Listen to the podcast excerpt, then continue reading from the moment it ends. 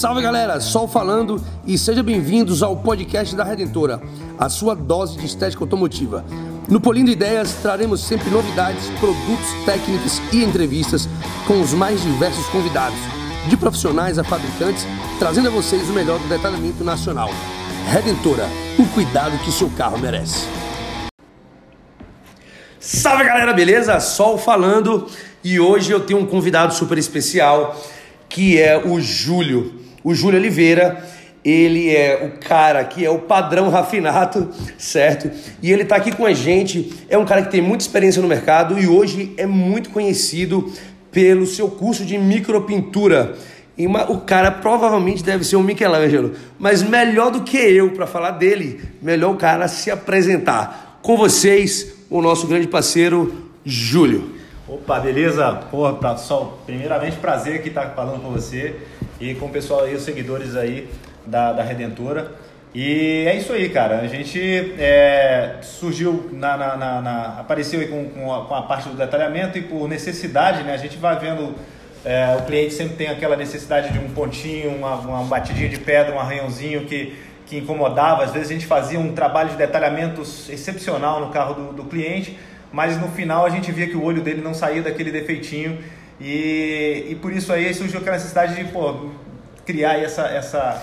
Beleza, bom, eu cortei ele realmente porque eu precisava, porque ele já tá saindo do roteiro, tá?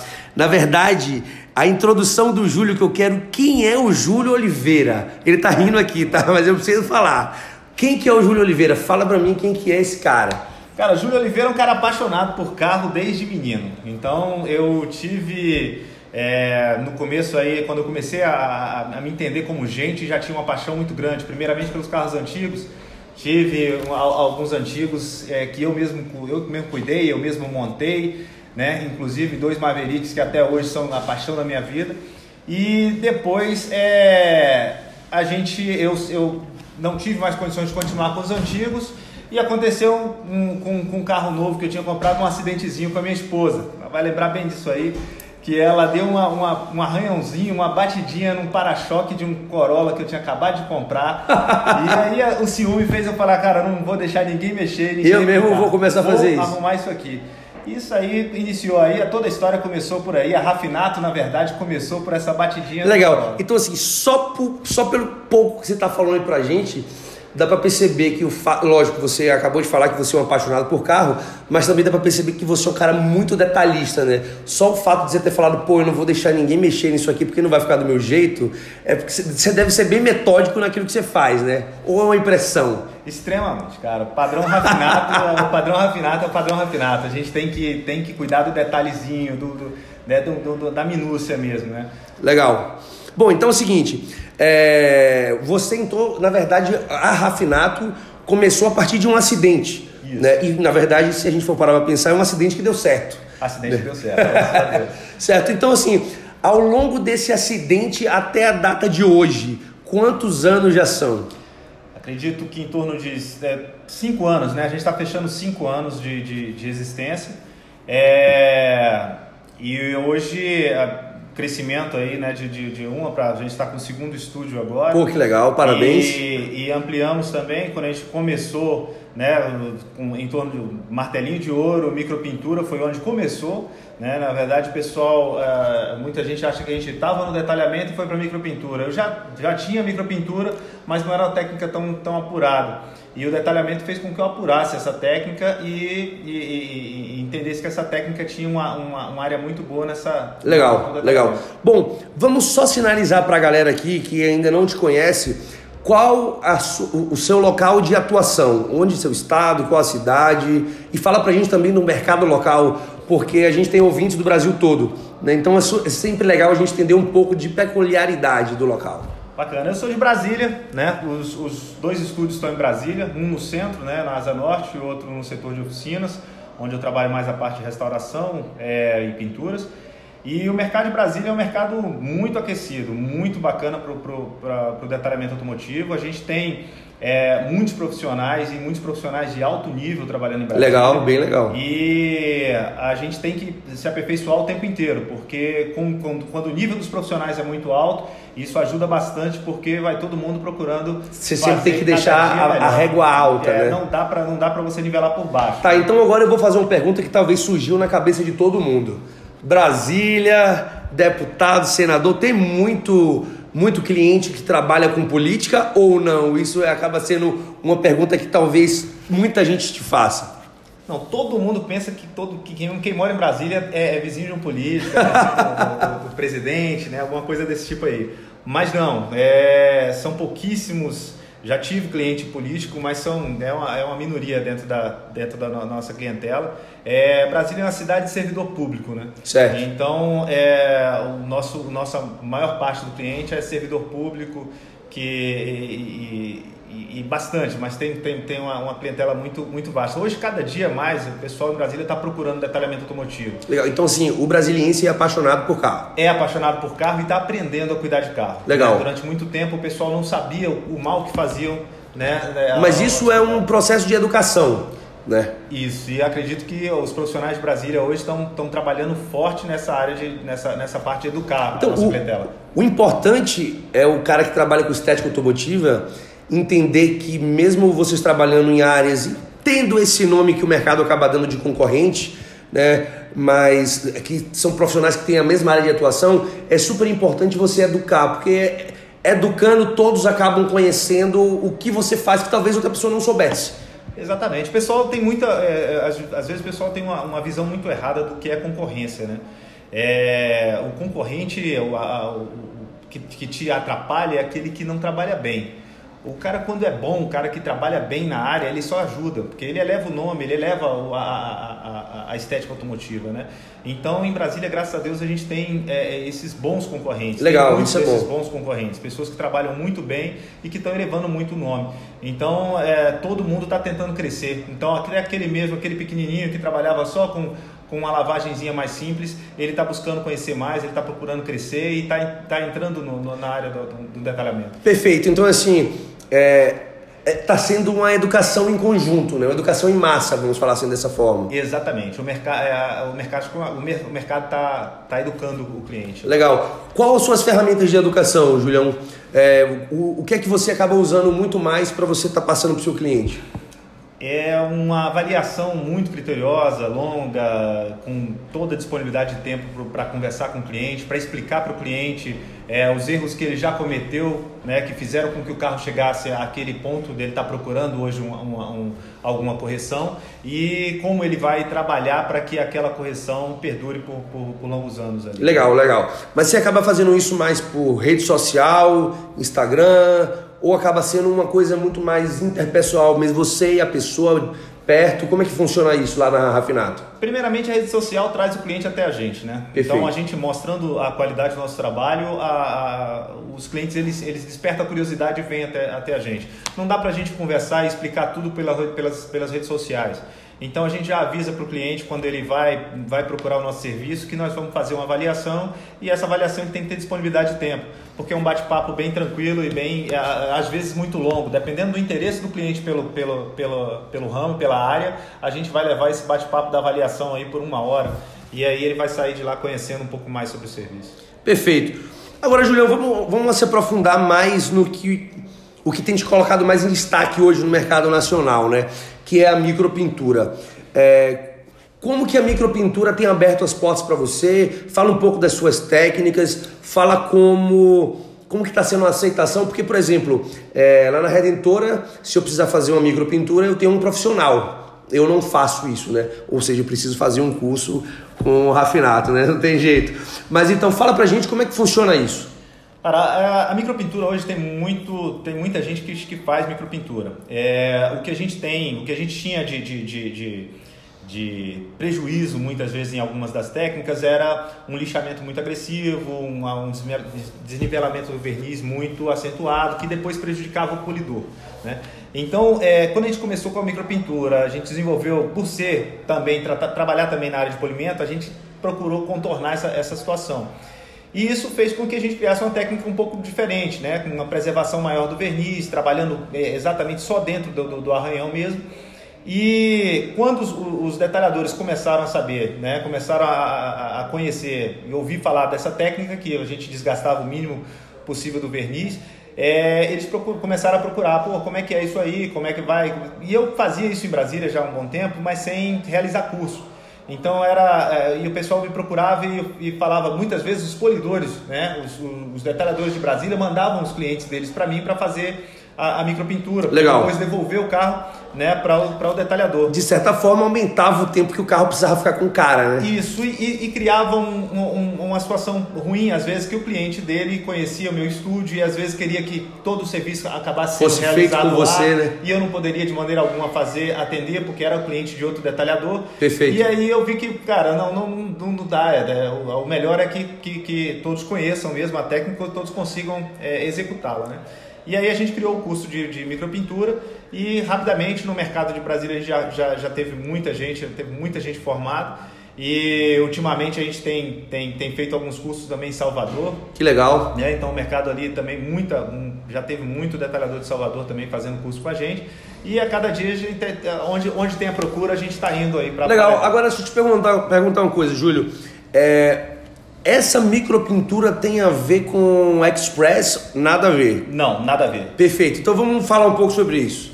É, o Express é, é um micro retoque. E muitas vezes chamam é, micropintura de micro retoque, micro retoque de micropintura, né? Perfeito. Existe uma diferença é entre isso aí? É uma diferença. É, a micropintura você trabalha dentro de um arranhão. Perfeito. E precisa ser um arranhão fino. É um arranhão, não adianta você arrancou um dedo de, de, de, de, de um esplacamento, um já... esplacamento isso aí já é serviço para micro retoque. Perfeito. Né? Então, é, a micropintura é a inserção de tinta dentro de um arranhão, dentro de uma batida de pedra. Né? Legal. E aí a gente tenta fazer dessa, essa, essa, dessa, buscou uma técnica que ao, ao fazer esse preenchimento e depois a gente precisa nivelar, a gente não pode deixar aquele, aquela queloide em cima do, do, Sim, do, porque vira... da micropintura, né? É, a gente precisou desenvolver uma técnica de, de nivelamento que não, não desbastasse o verniz em volta. E aí a gente chegou nisso aí. Legal. Bom, agora sim, uma pergunta acaba levando a outra e não tem como a gente fugir disso. Beleza, fizemos o serviço de micropintura, fizemos a, um linchamento, né, que existe um linchamento e depois existe a, a correção de pintura. E eu quero aplicar um coat cerâmico. O que é que você me diz?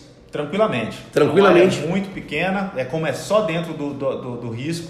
É, não tem problema algum com a aplicação do coaching. Esse coaching é aplicado é, normalmente eu, eu, as, os melhores acabamentos na micropintura a gente deixa para fazer no dia seguinte. Perfeito. Então, de micropintura ela casa muito bem com detalhamento, porque você tem o risco, você faz o preenchimento do risco e vai fazer os outros serviços que você tem de detalhamento. No outro dia você dá o acabamento no, no, no, na micropintura que você fez e aí você vai para a parte de, de proteção e pode tranquilamente fazer a proteção de pintura no local onde você fez a, a micropintura. Pô, bem legal. Ô Júlio, é, na, na, sua introdução você falou que você já está com segunda loja. Pô, fala isso um pouco pra gente, né? Porque o, o que, que acontece? O profissional, ele reclama muito. Né? Eu acho que assim, o cara, ele, ele reclama muito do cara que faz o polimento de 150 reais. E eu bato muito na tecla da galera que talvez você esteja reclamando de um cliente que não é seu cliente. Né? E hoje em dia a gente que trabalha com estética automotiva vê muita dificuldade em estar no mercado.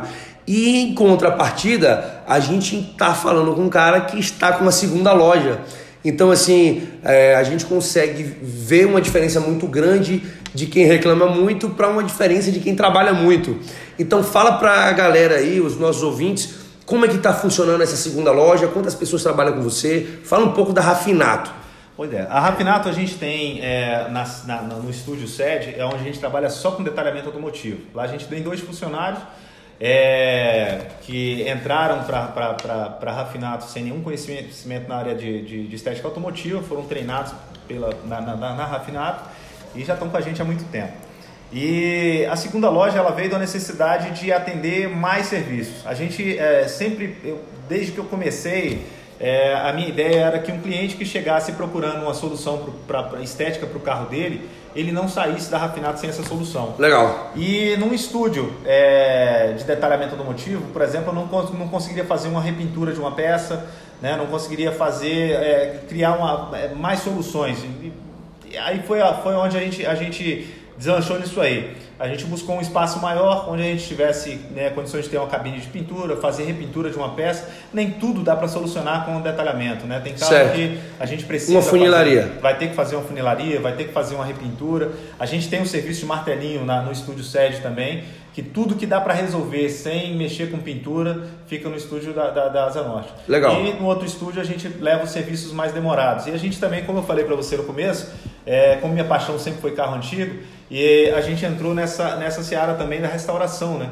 então, nessa, nessa segunda loja, a gente está levando mais esse serviço do, do, do, carro antigo, o serviço que vai precisar de uma restauração, um serviço mais demorado. Tá. Um esse restauro aí é, envolve toda a parte do carro, né? Desde um restauro de metal, de uma peça de metal, até a parte de tapeçaria, parte de banco, tudo vocês fazem lá? Tudo. É, banco de couro, é, a gente tem os parceiros para trabalhar com a parte de cromagem, desencagem. Legal. Então o carro quando entra para uma restauração completa, é, cada parafuso dele vai ser tratado. Bom, tirando o Maverick, que já foi dito que é uma paixão, inclusive a minha também, é, qual foi o carro que você reformou lá dentro que você falou, caraca, velho, não acredito? Cara, a paixão é sempre o que você está fazendo, né? Então, agora a gente está entrando num projeto de uma, de, uma, de uma C10 lá, que eu acho que é, é, o melhor, melhor projeto que a gente vai ter, o melhor trabalho que a gente vai, que a gente vai executar. O meu carro, o melhor, o melhor carro que eu, que eu, que eu, que eu já executei mesmo foi, foi o Maverick, que foi meu, e tá. aí foi muito tempo de trabalho. O Maverick vermelho, eu tinha um Maverick azul e um vermelho. O vermelho foi minha foi, tá. foi minha, minha obra-prima. E foi o meu, meu, melhor trabalho como, como restauração. Foi uma escola, porque era seu, Isso, né? então você conseguiu executar uma... tudo que você quisesse. Exatamente. Não tinha prazo para finalizar, né? É. E hoje, como eu falei, a, a loja é, é, de restauração é nova, né?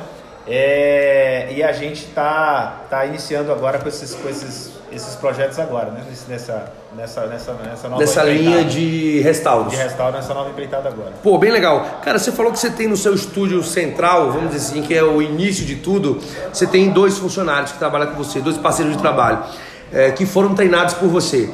É, existe uma diferença do cara técnico para o cara que acaba fazendo o polimento, como é que eu posso falar, que ele acaba fazendo em massa. Eu, eu preciso de volume de trabalho para o cara que trabalha na Rafinato. Né? Esse técnico e o cara do volume, existe essa diferença? Cara, eu sempre ouvi dizer que a partir do momento que eu saísse da minha garagem, né, onde eu comecei, é, para uma loja onde eu tivesse funcionário, que a qualidade do serviço ia, ia cair, que eu não ia conseguir fazer um detalhamento em, em alto nível. E eu nunca concordei muito com isso, né?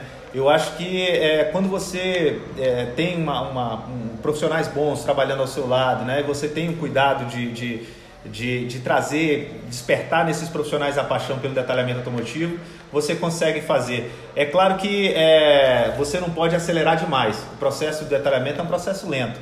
Então, se você está entrando no mercado pensando em atender, em atender por volume, é, o seu mercado não é realmente o do detalhamento automotivo. Correto. Né? Mas tem mercado para tudo. Né? Então, tem um profissional que vai trabalhar por volume e a gente precisa desse profissional, até que é o profissional que vai dar manutenção no carro que foi detalhado. Lógico, lógico. posteriormente mas tem um mercado também muito bacana para quem vai trabalhar com detalhamento automotivo. Perfeito. Então, assim, eu agora, por causa das perguntas que, que foi tomando o rumo, eu que vou mudar o rumo da prosa aqui. E eu já vou pular o assunto aqui para falar assim, ó, profissionais brasileiros. O que é que você acha? O que é que o Júlio da Rafinato acha? O que é que falta ao profissional brasileiro, cara?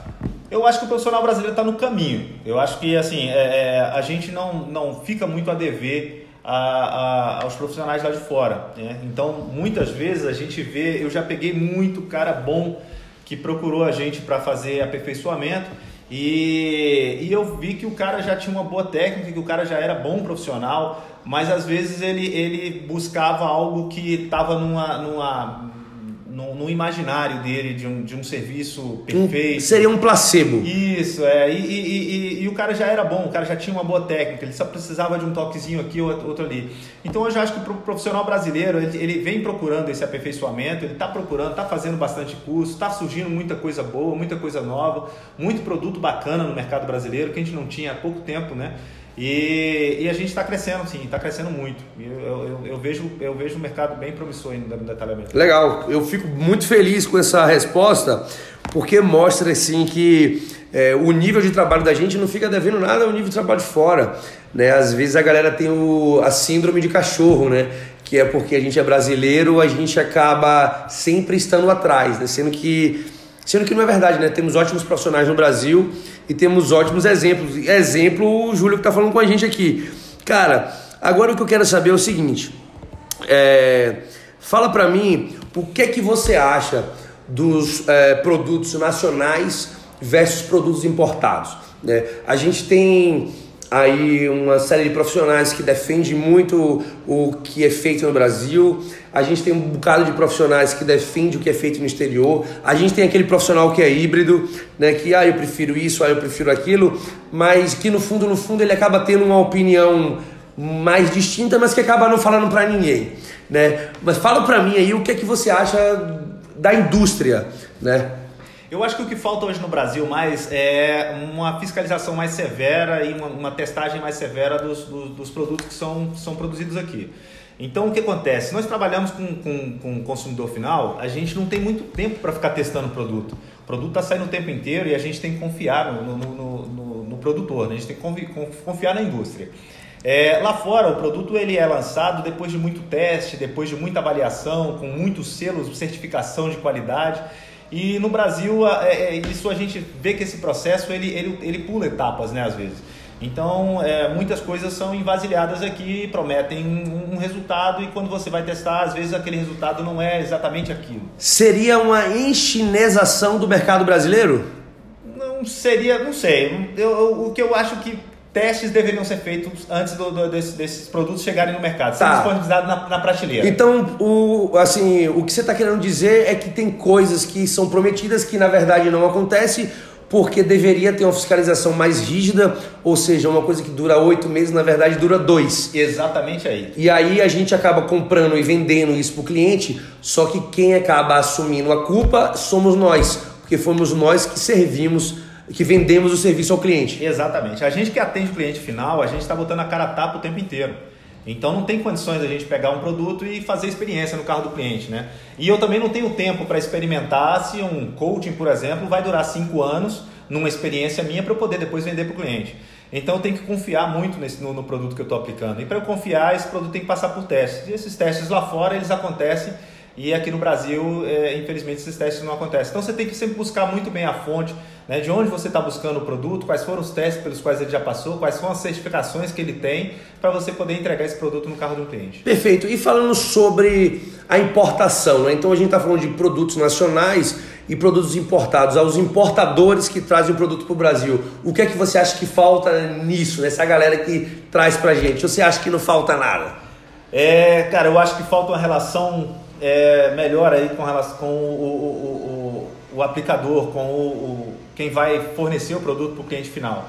É, eu vejo em Brasília muito né, a questão, por exemplo, que a gente estava conversando ontem, eu com mais alguns é, detalhadores aqui em São Paulo, é, a gente estava conversando com, com relação aos, aos, workshops, por exemplo, né, que seria a, a oportunidade dos, dos profissionais conhecerem as marcas.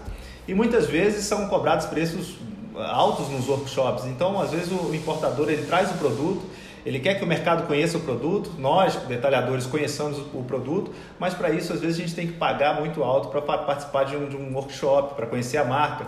Se você quer se tornar aplicador de um, de um coaching, às vezes o custo, a, o preço que é cobrado por uma certificação para você aplicar aquele produto, eu acho isso, é, às vezes, muito alto. Eu acho que o, o, o, o, importador ele trouxe, ele tem que, ele, ele precisa divulgar, ele precisa difundir o produto e para os detalhadores ele deveria ter uma, uma, ter uma relação de, de, de, experimentação um pouco mais, mais em conta. Né? Não tem condições também, o mercado está chegando novidade o tempo inteiro. Se a todo momento a gente pagar para retirar uma, uma parte do nosso faturamento, para pagar para fazer uma certificação, para pagar para conhecer um produto, é, isso aí acaba ficando muito oneroso aí pro, pro, pro detalhador. Né? Perfeito. Bom, é, é como se você entrasse numa loja de roupa e fosse provar uma calça e tivesse que pagar 20 reais para provar a peça. Exatamente. Né? É isso que está sendo feito hoje no tá. mundo. Né? Mas assim, É, na verdade, eu, eu, é, eu entendo essa sua resposta como uma resposta mais para a prática do mercado nacional do que para importadores versus produtos nacionais, porque ambos fazem isso. Né? Isso. É, você vê que os produtos nacionais também existem os workshops que são pagos. Né? Os internacionais também, os produtos importados também trazem os produtos que são pagos. É, qual seria a saída disso? Porque é difícil também a gente entender é, existe o custo para a gente estar tá fazendo é, essa, essa preparação do workshop. É, como que você acha que isso deveria acontecer? Olha, eu, eu assim acredito que, que é, se você se você quer apresentar a sua marca, eu hoje tenho um produto que eu gosto, que eu, uma marca que eu gosto, que eu uso.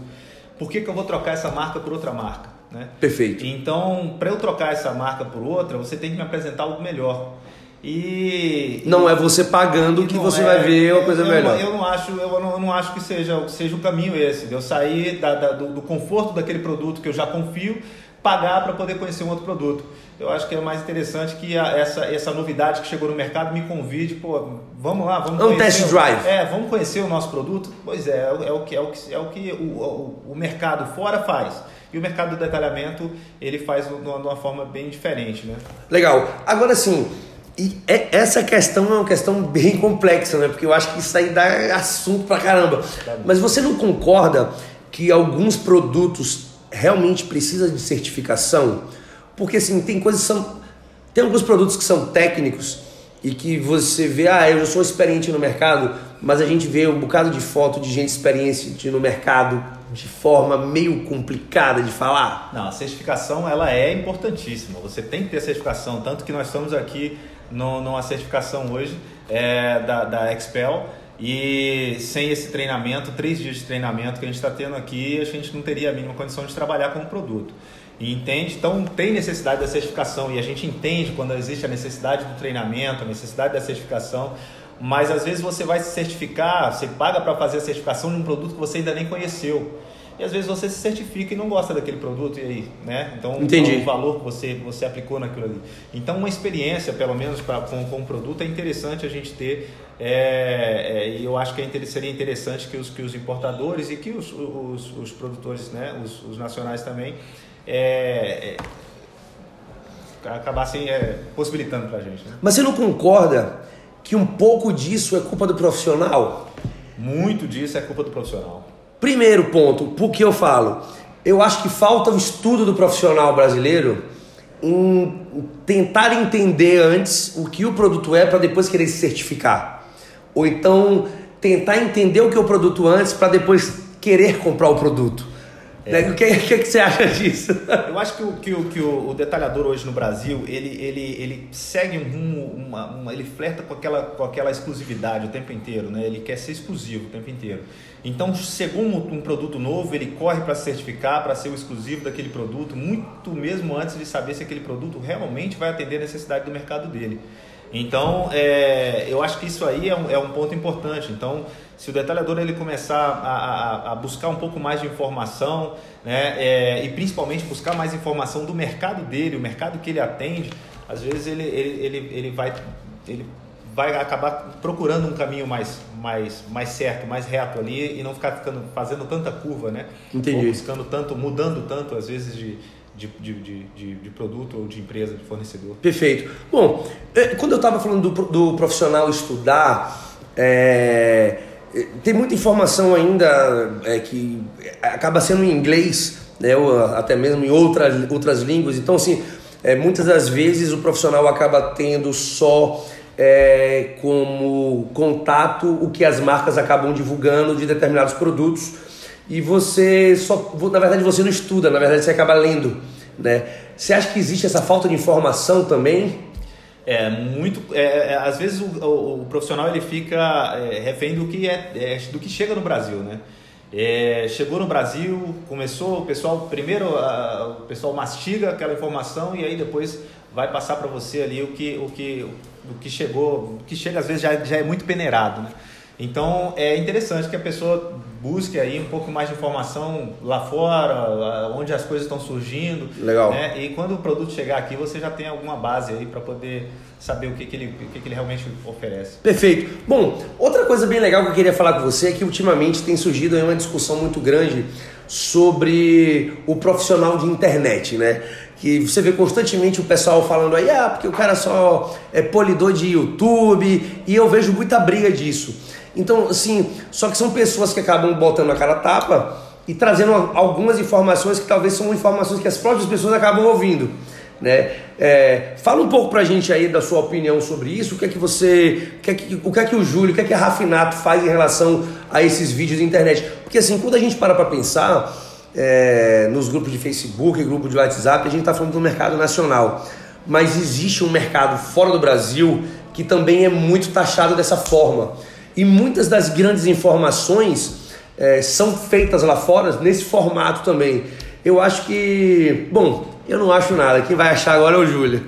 Não, cara, é. Quem não sabe valorizar a, a, a, publicidade não, não vai ficar no mercado. Né? Eu acho que você, você tem que saber fazer publicidade seu trabalho e a gente precisa muito dessa, dessa, dessa área. Você, uh, essa publicidade faz a educação do nosso cliente, essa publicidade ela atinge, né, ela tem uma, um poder muito grande de elevar o, o detalhamento. E a, a, a, hoje a gente tem muito a agradecer a todo mundo que bota a cara a tapa para poder trazer pela, pela, pelo YouTube, pela, pela, pelo Facebook, pelo, blog. pelo Instagram, pelo blog alguma informação para gente, pô. Então, enquanto tanta gente está vendendo caro a informação, o cara se dispõe a colocar ali a informação gratuita ali no, no, no, no YouTube, no Facebook, você tem só agradecer esse profissional. Desde que seja uma, uma, uma coisa verossímil, uma né? Informação você... útil, informação é, é, checada, testada, né? Então, também não vale a pena o cara é, muita gente, a gente sabe que tem o tal do profissional também que entra mais para confundir, né? Sim. Então, do que para informar. Ele é seu inimigo invisível. É, isso aí é complicado, né? Mas a gente tem profissionais excelentes, né? E, e que, que a gente pode seguir aí no, no, no mercado que estão trazendo o tempo inteiro alguma informação, alguma coisa boa pra gente. Legal, legal. Agora eu vou fazer umas perguntas rápidas pro Júlio aqui e respostas rápidas também. Um produto que o Júlio não vive mais sem e por quê? Ih, caramba, eu sou um cara que não gosta de falar de produto, cara. Não, não, não, não fala de marca de produto, o tipo de produto e por quê. Coaching. Vou, melhorei para ele, tá? coaching. Coaching. Não vivo sem coaching. Eu acho que é importante demais, é interessante demais. Não fico com um carro meu sem coaching. E falo para o cliente, meu, meus clientes todos eles são orientados a não, não passar um dia sem coach. Tirou o carro da concessionária, passa um coach, que eu acho que isso aí foi uma evolução no cuidado com o carro. Legal. Agora, vamos lá, outra pergunta legal pro cara. Que máquina você prefere, rotativa ou double action? A vulgo roto orbital? Cara, adoro a, a, orbital, adoro o acabamento, mas a rotativa tem seu, tem seu valor e tem o serviço que a, que a orbital não vai, não vai dar conta que a rotativa tem que entrar no, no, na, na, na, guerra. Ela é a forte. ele tá rindo aqui porque ele sabe que isso vai dar barulho, né? Bom, vamos lá. É, o que é que você prefere? Um pad de microfibra ou pad de espuma? Cada uma tem seu espaço, cada uma tem seu momento. Legal. Vamos lá. É, pneu fosco ou brilhante? Fosco, pelo amor de Deus.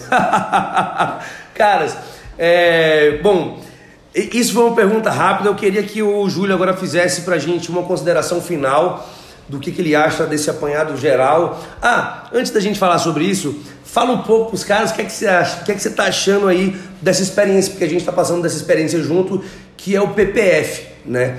É, tem se alastrado muito no Brasil, já era feito em alguns lugares, mas não tão difundido como está sendo agora. E como é que você está vendo esse mercado?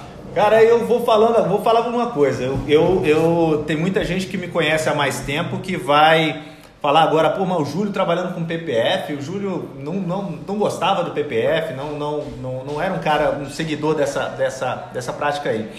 E eu nunca fui mesmo, porque a gente passou um, um, um período negro aí de, de alguns vinis, que é, o pessoal intitulava né, proteção de pintura, é, muita coisa que danificou muito rápido, danificou às vezes algumas pinturas aí por um ressecamento precoce.